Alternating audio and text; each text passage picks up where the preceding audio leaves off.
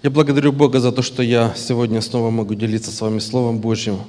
Священное Писание – это глубокая сокровищница, из которой мы можем без остановки черпать Божье благословение, Божье откровение. И сегодня я хочу продолжить ту тему, которую я начал две недели назад.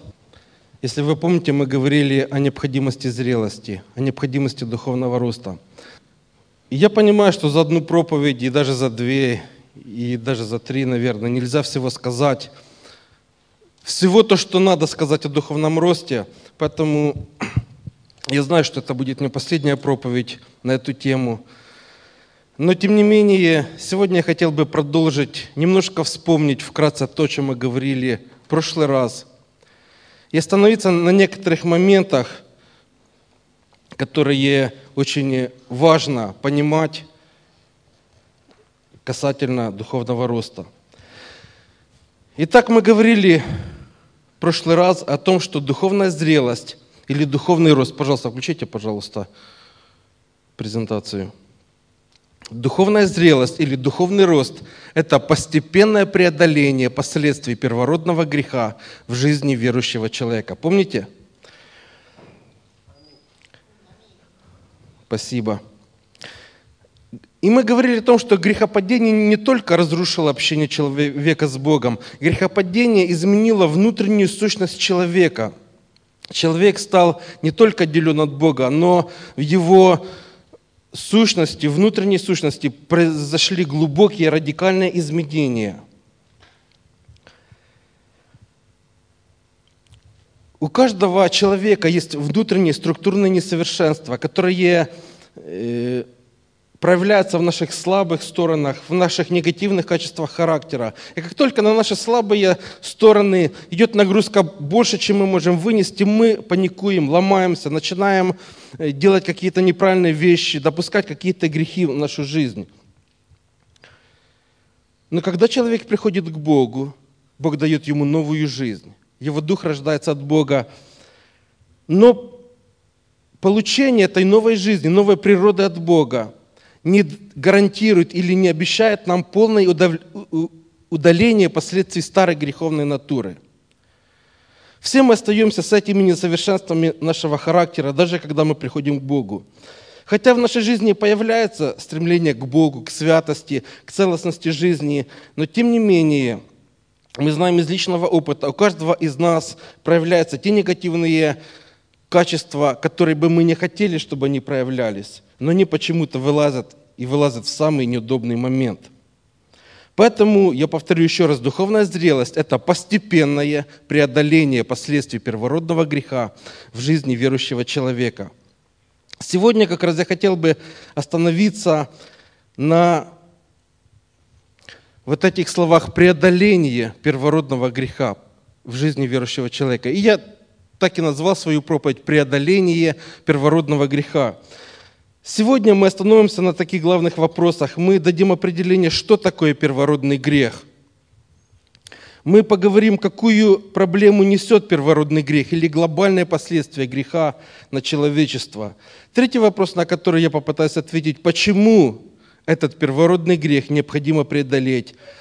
И четвертый вопрос, это будет практический вопрос. Мы рассмотрим на практике, что надо сделать, чтобы этот грех преодолеть, какие необходимо сделать нам шаги.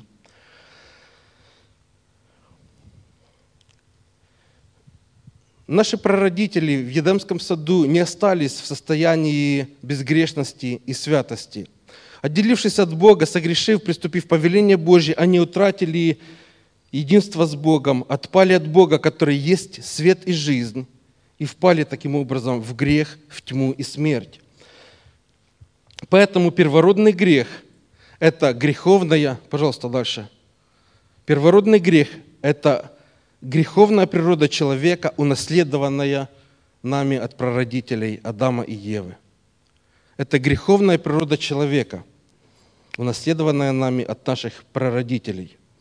Священное Писание первородный, э, первородный грех называет еще такими словами, как плоть или греховная плоть, греховная природа, или, как Павел пишет в послании к римлянам, закон греха, который он находит в своем теле. Мы об этом сегодня будем говорить. Как бы мы сами по себе не пытались быть хорошими, любвеобильными, добрыми и терпеливыми, мы можем оставаться такими только до определенной степени. Когда наши силы заканчиваются, мы срываемся, негодуем, злимся, кричим, гневаемся. Мы бы не хотели, чтобы все это проявлялось в нас, но это живет в нас, и мы с этим ничего не, не можем сделать. Это есть тот закон греха, греховная плоть или первородный грех, унаследованный нами от Адама. И в Римлянам в 5 главе 12 стихом апостол Павел говорит такие слова. «И потому, так же, как грех пришел в мир через одного человека, а вместе с грехом пришла и смерть, так и смерть стала уделом всех людей, ибо все они грешили».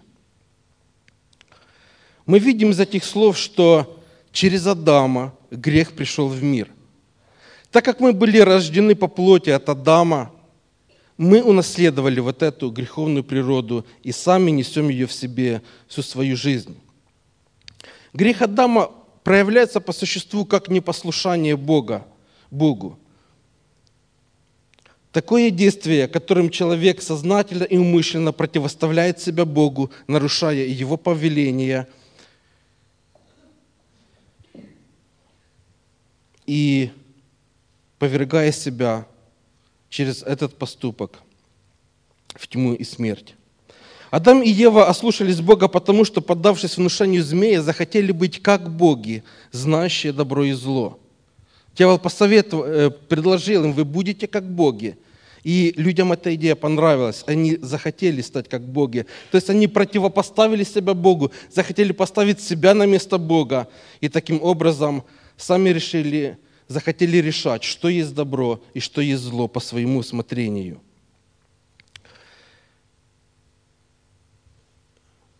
Когда мы посмотрим на слово «человек», что означает слово «человек», или я предлагаю посмотреть, рассмотреть рядом с ними слово «человечность». Сейчас слово «человечность» извращено э, в понимании. Люди говорят, что человечность – это поступать по-человечески, по-доброму, по-хорошему. Но если мы посмотрим в происхождение этого слова, мы видим, что эти слова «человек» или «человечность» Дальше, пожалуйста. Состоят из двух частей чело и век или вечность. Что такое чело? Чело – это лоб, да, мы знаем прекрасно. Но, вы знаете, чело – это не только лоб. Когда в древние времена к царю приходили с челобитной, то в этом поклоне, в челобитной, участвовало не только лоб, участвовало все лицо и даже туловище. А иногда и на колени падали, били поклоны пред царем, батюшкой прося у него какой-то милостыни или помощи. Когда мы слышим в новостях, что в какую-то страну приехали представители другой страны, говорят официальные лица, это же не просто какие-то физиономии приехали и ходят тут по городу одни физиономии. Лицо – это представитель другой страны. Поэтому под словом «чело» мы можем сказать, что это представитель. Ну и вечность – это понятно. То есть человек – это представитель вечности – мы представляем вечность. Бог сотворил человека для того, чтобы он вечно жил в Едемском саду. Но из-за своего грехопадения мы от этой жизни, вечной жизни, дарованной нам Богом, отпали и впали в смерть и грех.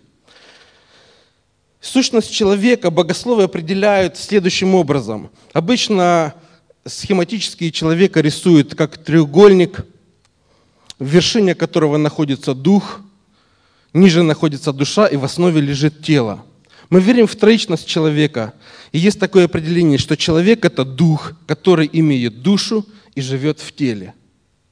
Человек – это дух, прежде всего, который имеет душу и который живет в теле. Тело, тело – это внешняя оболочка, в которой мы живем временно здесь, на этой земле.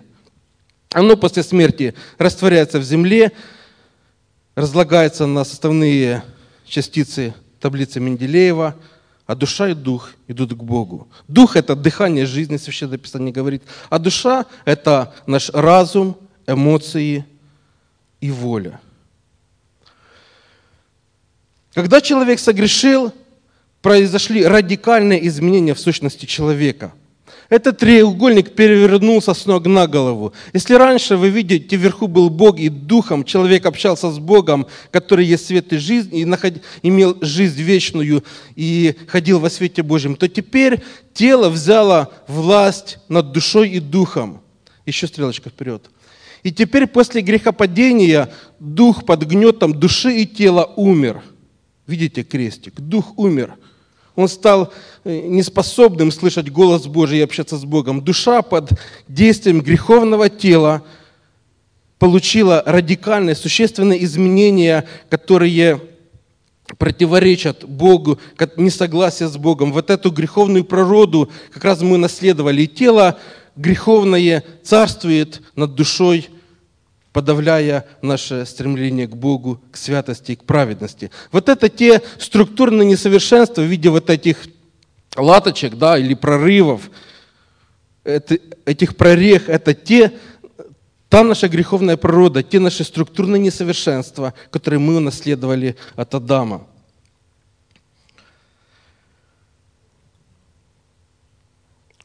То есть Таким образом, мы видим, что мы духовно умерли. Человек духовно умер. Таким образом, первородный грех, еще одно определение хочу дать. Первородный грех – это природное желание человека непокорности Богу. Еще стрелочка вперед, пожалуйста. Первородный грех – это природное желание человека непокорности Богу. Это то, что уже более точно, более конкретно характеризует э, нас и относится лично к нам. Желание непокорности Богу. Если мы посмотрим на людей неверующих, которые не знают Бога, хотят ли они покоряться Богу и Божьему Слову? Да что говорить о них? Мы не всегда хотим покоряться этому Слову. Потому что эта греховная природа властвует над нами. Посмотрите на ребенка. Почему он обманывает? Вы учили своих детей обманывать? Когда они были маленькие? Нет. Они обманывали вас? Откуда они научились? Да еще, даже еще когда на улицу не ходили, кто их научил обманывать? У вас было такое, когда ваши дети пытались с вами управлять или чего-то требовать от вас? Вы его учили этому, но тем не менее он это делал. Когда мы понимаем, что ребенок сознательно нас игнорирует или не слушается нас, мы берем розгу, как учит Священное Писание, или, как я своим детям говорю, волшебный ремешок, и воспитываем, воспитываем их по Богом отведенному месту, по воспитательному месту. Да? И ребенок говорит, папа, мама, больше не буду, только увидел ремешок. И мы знаем, что слова «больше не буду», но это же мы понимаем, что это в буквальном смысле неправда. Ребенок будет еще раз, еще раз, еще много-много раз. Он будет. Но, но мы хотим верить этим словам, что он не будет. И когда мы его наказываем или прощаем, он какое-то время старается. 15 минут, час, день. Но через какое-то время он опять начинает делать то же самое – и ребенок не хочет, чтобы мы его наказывали. И вы знаете, когда детей наказывают, я не видел еще ни одного ребенка, который бы говорил, да, папа, бей меня, наказывай сильнее. Я чувствую, как мой характер меняется, как глупость уходит из моего сердца. Я стою другим человеком. Давай бей, сильнее меня наказывай. Никто из детей так не хочет, да? Но мы знаем, что так надо, потому что проявляясь в, де- в детях наших, греховная природа укореняется в них. Если их не наказывать, они будут вырастать, укореняясь в вот этих своих негативных, плохих поступках. Это все проявление греховной природы, которая присуща каждому человеку. Это и есть вот тот первородный грех, последствия этого греха, которые проявляются даже в маленьких детях. Мы в прошлой проповеди говорили о пяти последствиях первородного греха, которые влияют, которые проявляются в нашей жизни. Давайте вместе вспомним, что это за последствия. Первое – это претензия на независимость, да? Дальше, пожалуйста.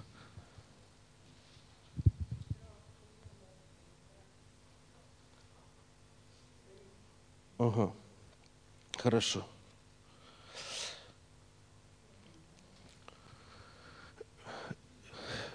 Вот что я хотел еще сказать. Дело в том, что каждая из этих последовательностей, она производит еще букет других грехов.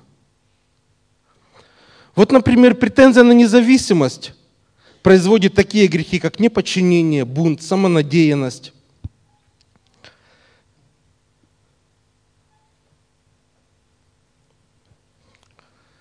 Упование на связи и знакомства. Если мы посмотрим на такое последствие, как страх, то страх производит такие пороки, как боязнь будущего, страх за себя и свою семью, страх перед неизбежностью. Ложь производит такие пороки, как сплетни, клевета, коварство, осуждение и лицемерие. Эгоизм производит самовлюбленность, превозношение, зависть, ненависть, лень, предательство и жадность. И претензия на власть – такие пороки, как гордость, тщеславие, манипуляция, высокомерие, воровство. Грех оказал очень большое влияние на сущность человека. В Римлянам 3 главе 10 стихом говорится такие слова. Как говорится в Писании, нет ни одного праведника, ни единого, нет понимающих, никто не ищет Бога. Все одинаково отошли от истины, никто ни к чему не пригоден, никто не делает добра, никто, ни один человек. Уста их подобны отверстым гробницам, языком они пользуются, чтобы разносить ложь. Яд змеиный у них на губах. Уста их наполнены засловием и горечью. Им ничего не стоит совершить убийство. Куда ни пойдут они, несут с собой разрушение и горе, и неведомы им пути мирные. Нет в них страха и почтения к Богу.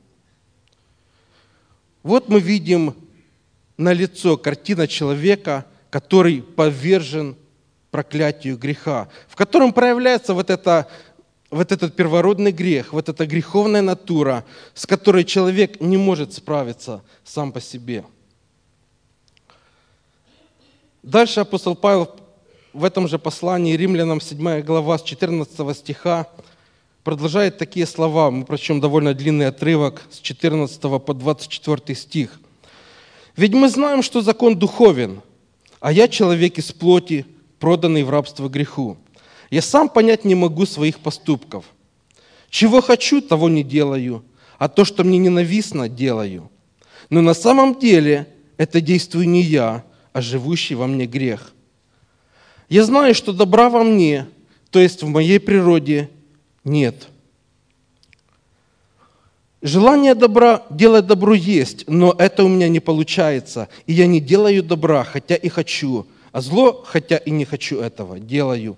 А если я делаю то, чего не хочу, это значит, что действую не я, а живущий во мне грех. Итак, я открыл в себе закон греха.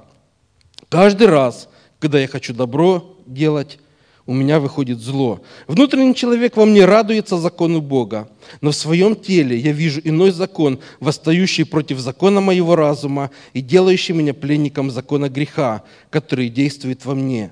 Несчастный я человек. Кто освободит меня от этого смертоносного тела? Вот картина конкретно человека, который подвержен влиянию первородного греха. И Павел говорит, я хочу, я стараюсь. Мне хотелось бы делать хорошие поступки, но как только я начинаю делать, хотів як краще, да?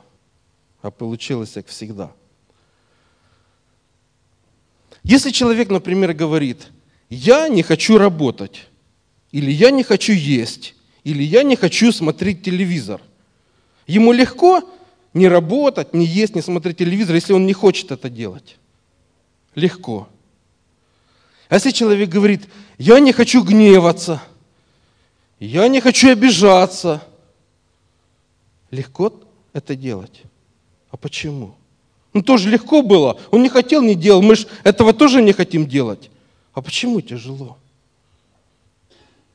А, Если человек говорит, я пойду выучусь на каменщика, буду э, хорошим каменщиком, или выучусь на электрика, или на, на автослесаря, неважно на кого.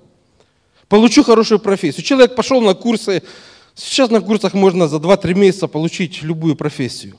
Пошел, получил, дальше отточил свои навыки, и всю жизнь, если он будет стараться, он будет хорошим специалистом в своей области – Неважно, если он будет гневливый, если он будет злобный, если он будет злоречивый, если он будет обижаться на всех, но он хороший специалист, и у него всегда будет работа. Но если человек говорит, я хочу научиться любить, человек поучился любить и говорит, все, я уже научился любить, приходите ко мне, я вас буду всех любить. Вы слышали такое?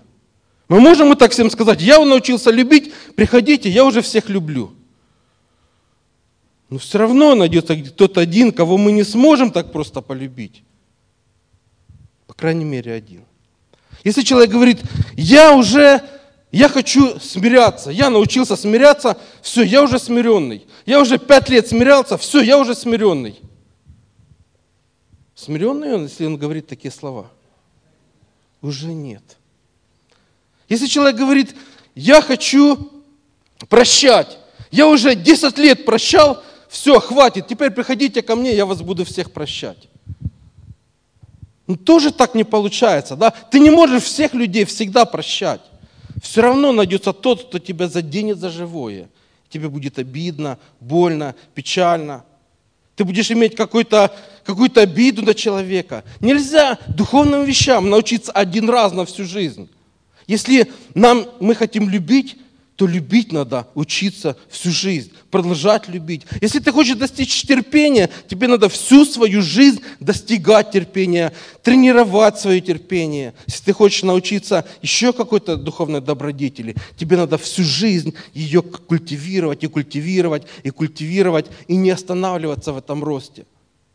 Почему в физическом мире мы чего-то можем достичь за 2-3 месяца и всю жизнь оставаться, а в духовной жизни нам необходимо постоянно бороться? Потому что вот эта природа первородного греха, первородный грех, греховная натура, закон греха, о котором говорит апостол Павел, вот это действует в нас и постоянно вылазит наружу, постоянно. И нам надо как сорняки пропалывать свое сердце, свой разум, свои мысли для того, чтобы очищаться от всех этих вещей. О Моисее сказано, что он был кратчайшим человеком на земле. Вы читали это в Священном Писании? Но даже он, не выдержав ропота израильского народа, в гневе бьет скалу вместо того, чтобы повелеть скале. Да, вода потекла, но за это он поплатился. Бог сказал, за то, что ты не явил моей святости – ты не войдешь в обетованную землю. Представьте, самый кроткий человек, но нет уже кратчайших людей. И он даже не смог устоять перед таким ропотливым, неверным народом. И апостол Павел в послании Титум, 3 глава, 3 стих, подтверждает еще сказанное такими словами – я говорю так, ибо мы тоже были когда-то неразумными, непослушными и обманутыми. Мы были рабами страстей и удовольствий всякого рода. Мы проводили жизни свои в злобе и зависти. Мы были презренными, нас ненавидели другие, и мы ненавидели друг друга. Вот это то, что мы имели до покаяния. Вот то, какими мы были до покаяния –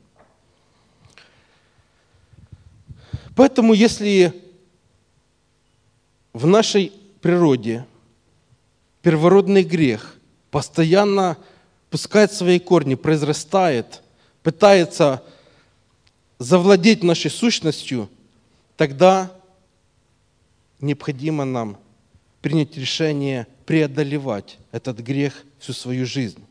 И отвечая на вопрос, почему этот грех нужно преодолеть, есть три момента, Почему? Во-первых, это повеление Божье.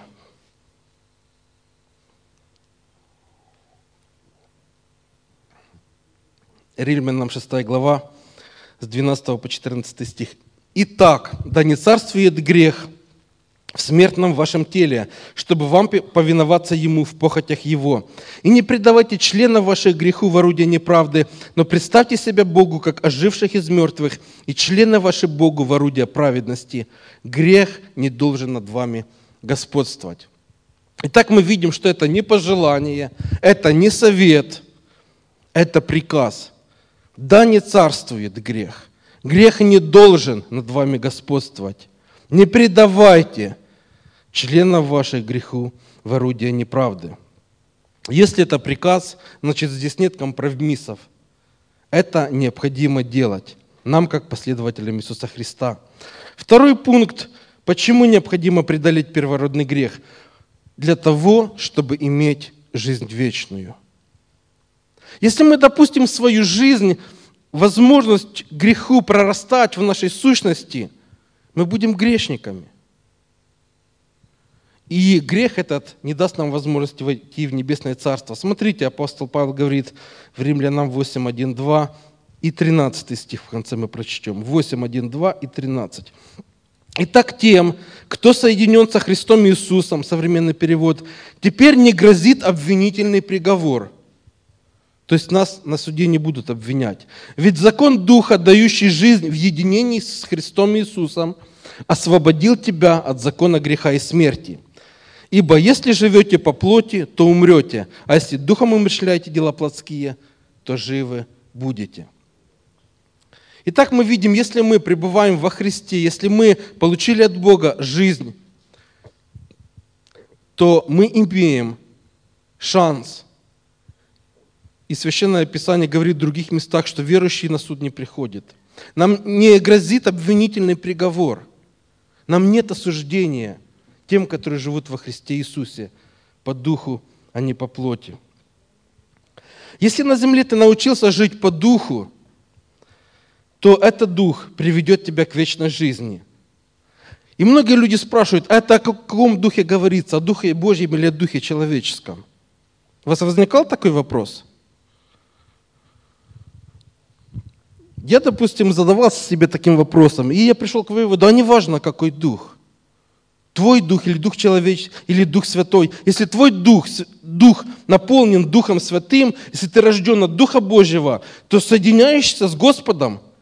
Есть один Дух с Господом, поэтому неважно, Дух Святой или твой Дух Святой, который соединен с Богом, в тебе есть эта жизнь от Бога.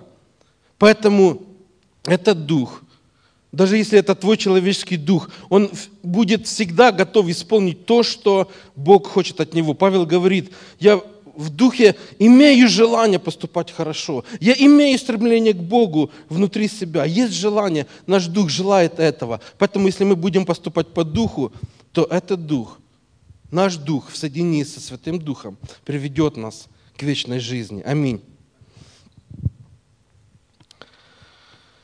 И третий момент, почему необходимо преодолеть первородный грех, чтобы угодить Богу и служить Ему. Тоже очень немаловажный фактор, чтобы угодить Богу и служить Ему. Дальше в этой же главе, в этом же послании апостол Павел с 5 по 8 стих продолжает такие слова. Римлянам 8, 5, 8. «Ибо живущие по плоти о плотском помышляют, а живущие по духу о духовном. Помышления плотские – суть смерть, а помышления духовные – жизнь и мир. Обратите внимание на слово «жизнь».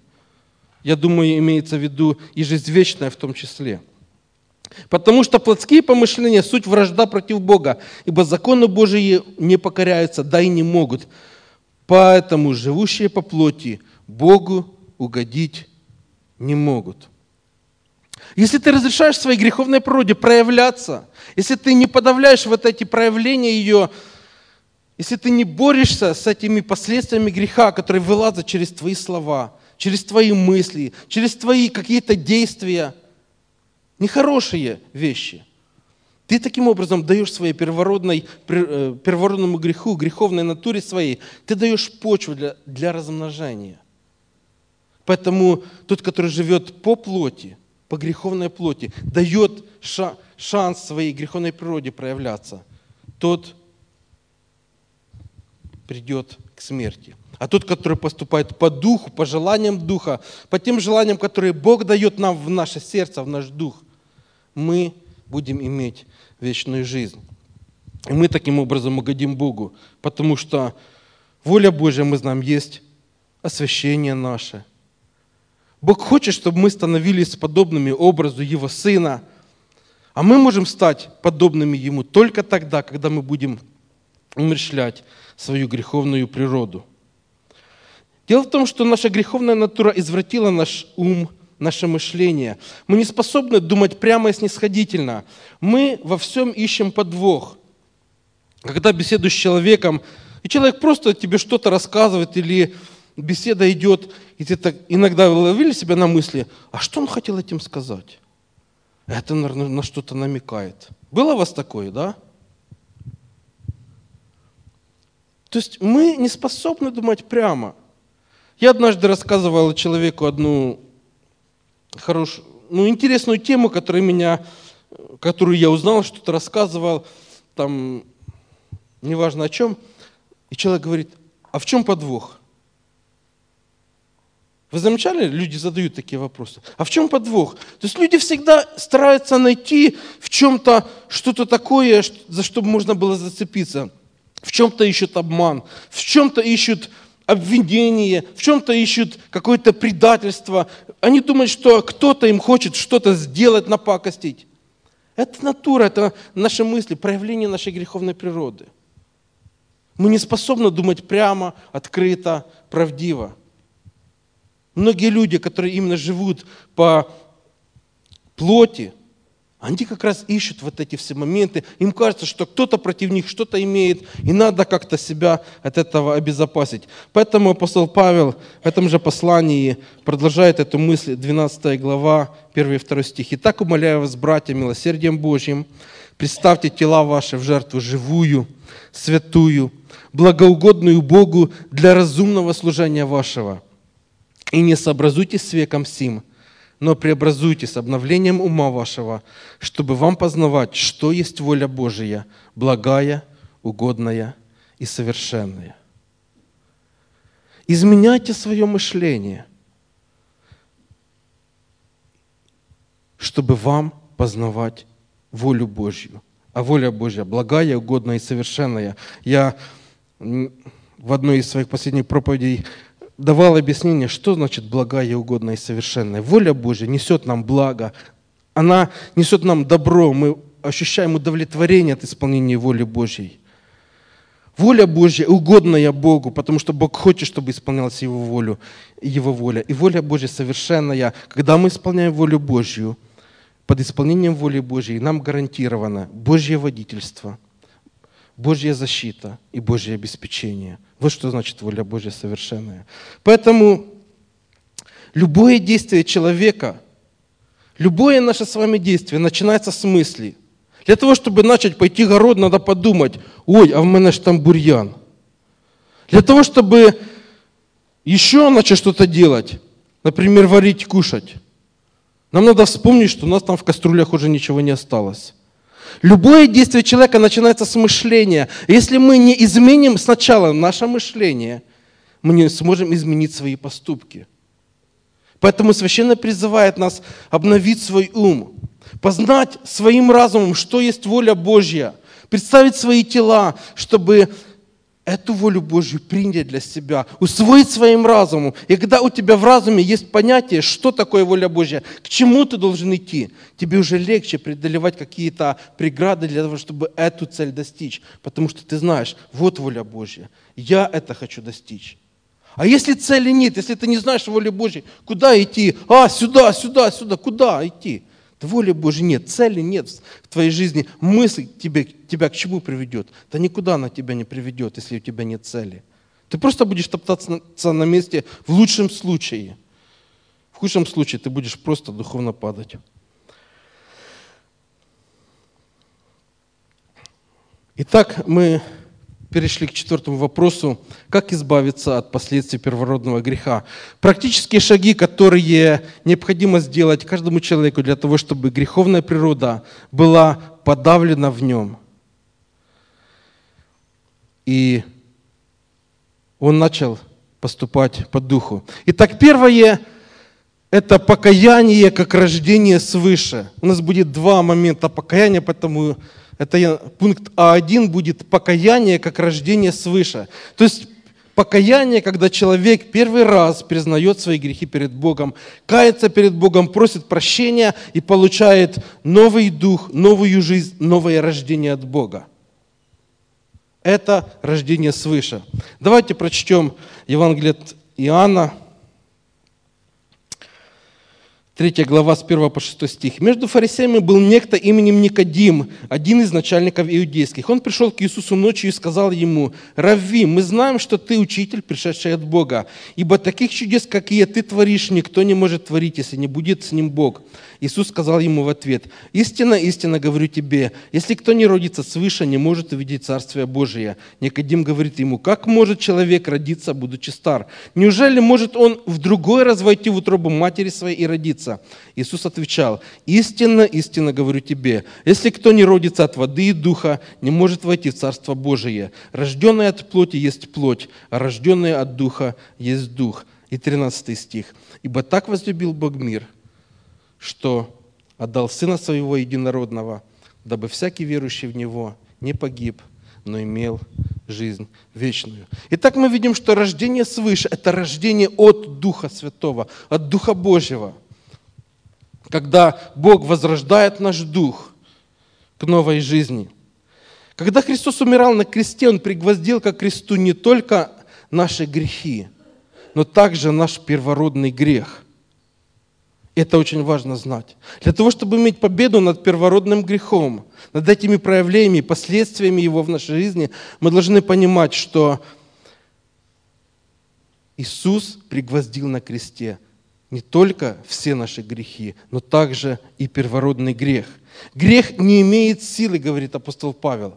Грех не должен над вами господствовать. Если мы пребываем во Христе, а Христос пребывает в нас, который победил грех, значит, мы имеем шанс и возможность тоже победить этот грех. И когда человек кается, приходит к Богу, посмотрите, что дальше происходит. Смотрите, вот такой был, э, такое устройство было человека до покаяния. Дух мертвый, повторюсь, душа под гнетом греховного тела получила структурные повреждения, прорехи, которые нам необходимо в процессе жизни устранить. Но когда человек кается, смотрите, дух воскресает, рождается заново. Духом человек может опять общаться с Богом. Опять дух на вершине треугольника. Дух может властвовать над нашей душой и над нашим телом. Но последствия греха остались они во всех нас проявляются, и мы об этом уже много говорили. Наша душа испорчена, наши мысли испорчены, наша воля испорчена, мы хотим своего, не Божьего. Даже когда мы каемся, и тело тянет нас к греху. Тело влечет нас к греху, потому что оно поражено грехом. И вот как раз духовный рост заключается в том, чтобы научиться духом управлять душой и телом. И, как мы говорили, духовный рост – это постепенное преодоление последствий первородного греха. Вот эти дыры, вот это последствия первородного греха, которые мы одну за одной залатываем нашим духовным ростом – у кого-то есть страх, у кого-то есть эгоизм, у кого-то есть лживость, у кого-то есть претензия на независимость, у кого-то есть претензия на власть. Другие пороги, которые эти вещи производят, эти последствия производят, о которых мы говорили, вот постепенно, одна за одной, дырочки мы эти залатываем, залатываем в нашем душе, в нашей теле, и таким образом мы преображаемся и преображаемся и преображаемся в образ Иисуса Христа. Потихонечку, это процесс, это не одномоментный акт, нельзя за одну ночь проснуться утром, встать и сказать, о, я уже духовный, у меня все же, все пороки ушли за одну ночь. Такого не бывает. Это трудоемкий процесс, это длительный процесс, который мы проходим всю нашу жизнь. И даже заканчивая свою жизнь, мы не всегда все можем устранить. Все равно что-то остается в нашей жизни. Мы не, никогда не достигнем совершенства Бога, к которому Он нас призывает. Но наша цель – стремиться к этому. И когда Бог видит в нашем сердце желание, стремление к совершенству Богу, когда мы прилагаем усилия для того, чтобы вот эти дыры залатать в нашей сущности, стать духовно зрелыми людьми, Бог оценивает наши старания. Бог оценивает, оценивает наши старания, не наши желания, друзья. Все мы хотим. Часто люди в церкви говорят, кто хоть все хотят – если мы не только хотим, но прилагаем усилия для того, чтобы эти дыры залатать, тогда это имеет вес в глазах Бога, и Бог это поощряет. Второе. Покаяние как признание перед Богом своей греховности. По этому поводу апостол Иоанн опять же говорит –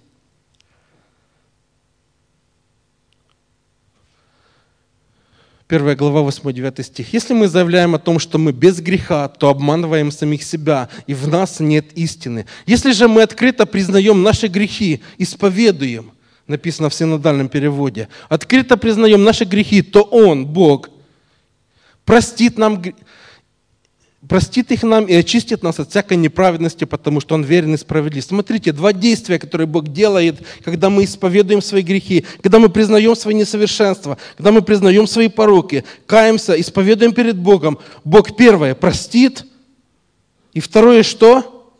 Очистит. Смотрите, простит и очистит. Вот еще один принцип духовного роста, который открывается у нас – когда мы исповедуем, когда мы каемся перед Богом, Господь, прости, я сегодня был такой, такой, такой, такой. Бог простит и очистит от всякой неправды. Неправды, неправедности – это одно и то же. Э, второе. Чтение исповедания Писания. Второй шаг, который помогает нам преодолеть первородный грех – чтение и исповедание Писания. Дело в том, что я скажу, этих шагов можно написать много. Я в этом списке не перечислил такие важные моменты, как молитва, пост, свидетельство об Иисусе Христе, которые тоже помогают нашему духовному росту. Я в этом списке попытался перечислить те важные моменты, о которых мы часто забываем или не знаем, или не понимаем до конца их сущности и силы воздействия или помощи нам в нашей духовной жизни. Поэтому второе – это чтение исповедания Писания. Апостол Петр говорит, 2 глава, 1-2 стих. «Итак, отложи всякую злобу, и всякое коварство, и лицемерие, и зависть, и всякое злословие». Что это? Отложите. Ветхую природу, да? Отложите. Как новорожденные младенцы возлюбите что? Чистое словесное молоко. О чем идет речь? Слово Божье. Теперь, когда вы покаялись, когда вы получили новую жизнь, вам надо любить истину Слова Божьего. И она приведет вас к духовному росту.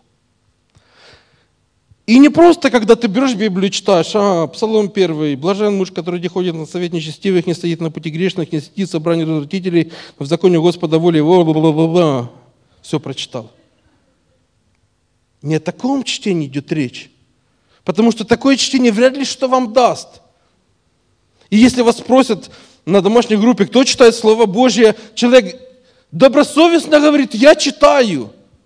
А что оно производит в твоей жизни, когда ты вот таким образом читаешь? Просто как книжку прочитал и все, но это слово не произвело в тебе никакого действия. Поэтому читать надо вдумчиво, рассуждать искать параллельные местописания. То есть это отдельная тема, но под словом чтение, поймите, я не подразумеваю просто голое чтение для галочки. Ага, что мне на сегодня запланировано по ежедневному чтению? Ага, вот, вот это прочитал, вот это прочитал, галочки поставил, все, я прочитал. Такое чтение не дает нам глубокое размышление, чтение и исповедание. Когда мы находим места о новом творении, уже не я живу, живет во мне Христос, да? Кто во Христе тут? Новое творение – и вот наподобие этих мест Священного Писания, когда мы провозглашаем в духовный мир, при этом молясь, при этом исповедуя свои грехи и исповедуя в духовный мир, то истинное состояние, в котором мы находимся, состояние праведности в Боге, во Христе Иисусе, исповедуем, заявляем в духовный мир, тогда это принесет нам победу над нашими грехами. И третье – это Дух Святой. Дух Святой. Третий момент, который помогает нам преодолеть нашу греховную природу, это Святой Дух. Ефесянам 3 глава с 14 по 19 стих.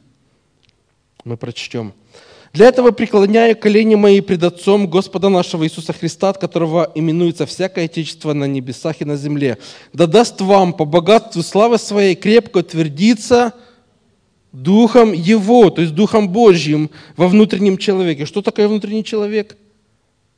Это наш дух, наш человеческий дух. Верою вселится Христу в сердца ваши. Смотрите, Иисус Христос вселяется через веру благодаря Святому Духу. Опять Святой Дух – сердца ваши, чтобы вы, укорененные и утвержденные в любви, могли постигнуть со всеми святыми, что широта и долгота, и глубина и высота, и разуметь превосходящую разумение, любовь Христову, чтобы вам исполниться всею, чем? Полнотою Божией. Что такое полнота? Это совершенство, да? Здесь говорится также о любви, чтобы мы могли постигнуть любовь. Что такое любовь? Любовь – это совокупность совершенства, говорит Священное Писание – и мы будем еще, я думаю, в следующих проповедях говорить о важности любви. И в предыдущей проповеди я затруднил, что э, любовь э, помогает нам избавиться от многих последствий первородного греха, от эгоизма. Любовь помогает нам избавиться? Помогает. От лживости любовь помогает нам избавиться? Помогает. От претензий на власть любовь помогает нам избавиться? Помогает. Вера. Вера и вселиться Христу в сердца ваши, мы только что прочитали. Что помогает нам вера? Помогает преодолеть страх перед Божьим наказанием, перед неизвестностью, перед другими видами страха. Помогает.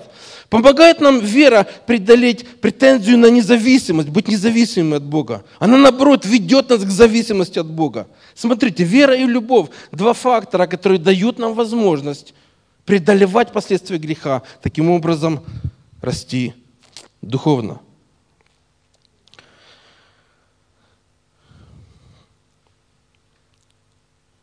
Поэтому один из признаков духовной зрелости – это любовь к людям. Это как ремарка.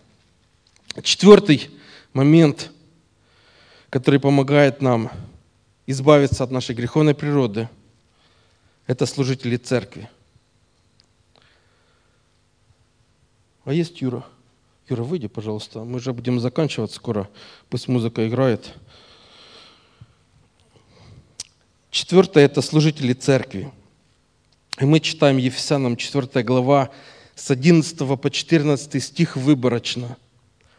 «И Он, то есть Бог, поставил одних апостолами, других пророками, иных евангелистами, иных пастырями и учителями к совершению святых, чтобы мы не были более младенцами, колеблющимися и влекающимися всяким ветром учения по лукавству людей, по хитрому искусству обольщения. Для чего поставил Бог служителей в церкви? Чтобы они приводили нас к совершенству, о котором мы сегодня довольно много говорили, да?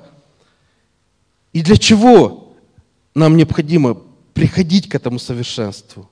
Чтобы мы не были кем? Младенцами, духовно незрелыми людьми, которые поступают, как я рассказывал в начале проповеди о младенцах. Это очень важно. Это цель Бога – расти духовно.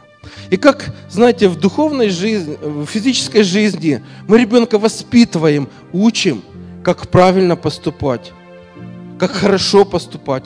Точно так же мы должны воспитывать себя в нашей духовной жизни – Точно так же служители помогают нам воспитывать себя. Они направляют и наставляют нас на правильный путь, на истину. Вы знаете, многие люди сейчас говорят, а можно в церковь не идти, я по интернету посмотрю служение. Ну, по интернету хорошо, я тоже смотрю по интернету некоторые служения иногда. Но вы знаете, отличие в том, когда ты в церкви, когда ты по интернету, очень существенное. практически радикальная, радикальная разница между этими э, всеми вещами. Почему? Когда ты приходишь в церковь, ты слушаешь, нравится тебе это слово, не нравится, но ты его слушаешь. Но на худой конец ты можешь выйти. И вся церковь заметит, на каких словах ты хряпнул дверями, обернулся и со злостью вышел, когда проповедник говорил, там, не прелюбодействуй или не воруй. И все скажут, а, смотри, на каких словах он вышел. И ты уже будешь думать, выходить тебе или нет. Сердиться на проповедника или не сердиться. А по интернету ты смотришь а, обличительная проповедь, а мне это не нравится, я переключу на другой канал, если это по спутниковому телевизору, или посмотрю программку, а, да нет, я не буду, я через два часа будет другое служение, я там, там посмотрю, послушаю проповедь. Вы не можете на служении звук сделать потише, чтобы с женой переговорить о чем-то, о чем она спрашивает. Вы пришли сюда, и вы слушаете Слово Божье. По телевизору или по интернету можно оставить на время или принести себе чай, тортик, бутерброд сделать и слушать, и это все уплетать за обе щеки. На служении вы этого делать не будете. Вы будете внимательно слушать Слово Божье. Поэтому важно ходить на служение. И апостол, э, точнее, да, спасибо, автор послания к евреям, говорит, не оставляйте собрания вашего – как есть у некоторых обычай. Да, иногда можно напиться. Поэтому, друзья, очень важно приходить на служение и слушать, когда Слово, э, когда Слово Божье звучит для того, чтобы назидаться, получать для себя откровение.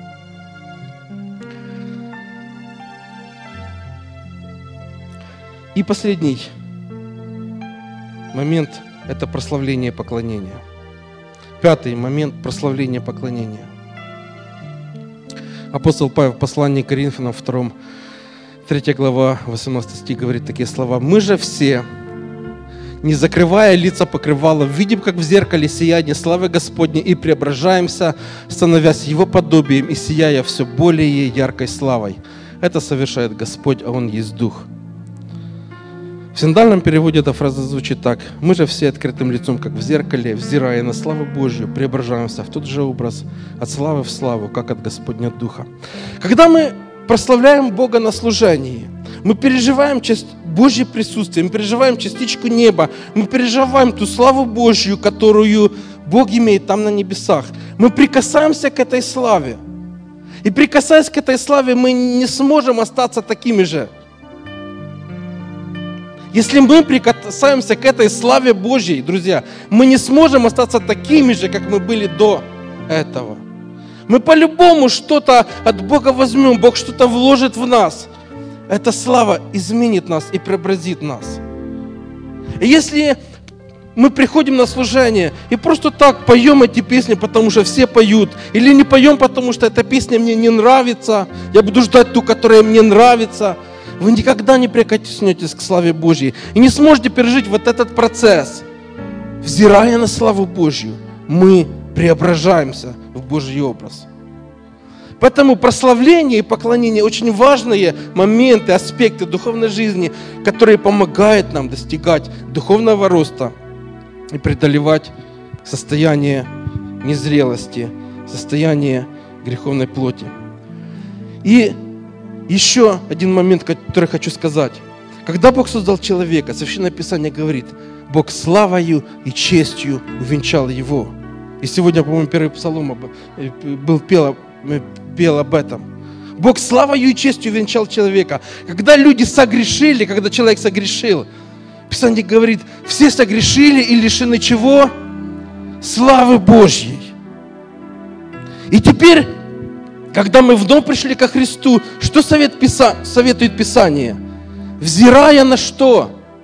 На славу Божью мы преображаемся. Мы восстанавливаемся в том первоначальном состоянии, в котором нас создал Господь и в которое мы должны прийти благодаря Его действию в нас. Поэтому я хотел бы, чтобы эти факторы мы не только записали, но и практиковали в своей жизни, чтобы достигать духовной зрелости. Аминь.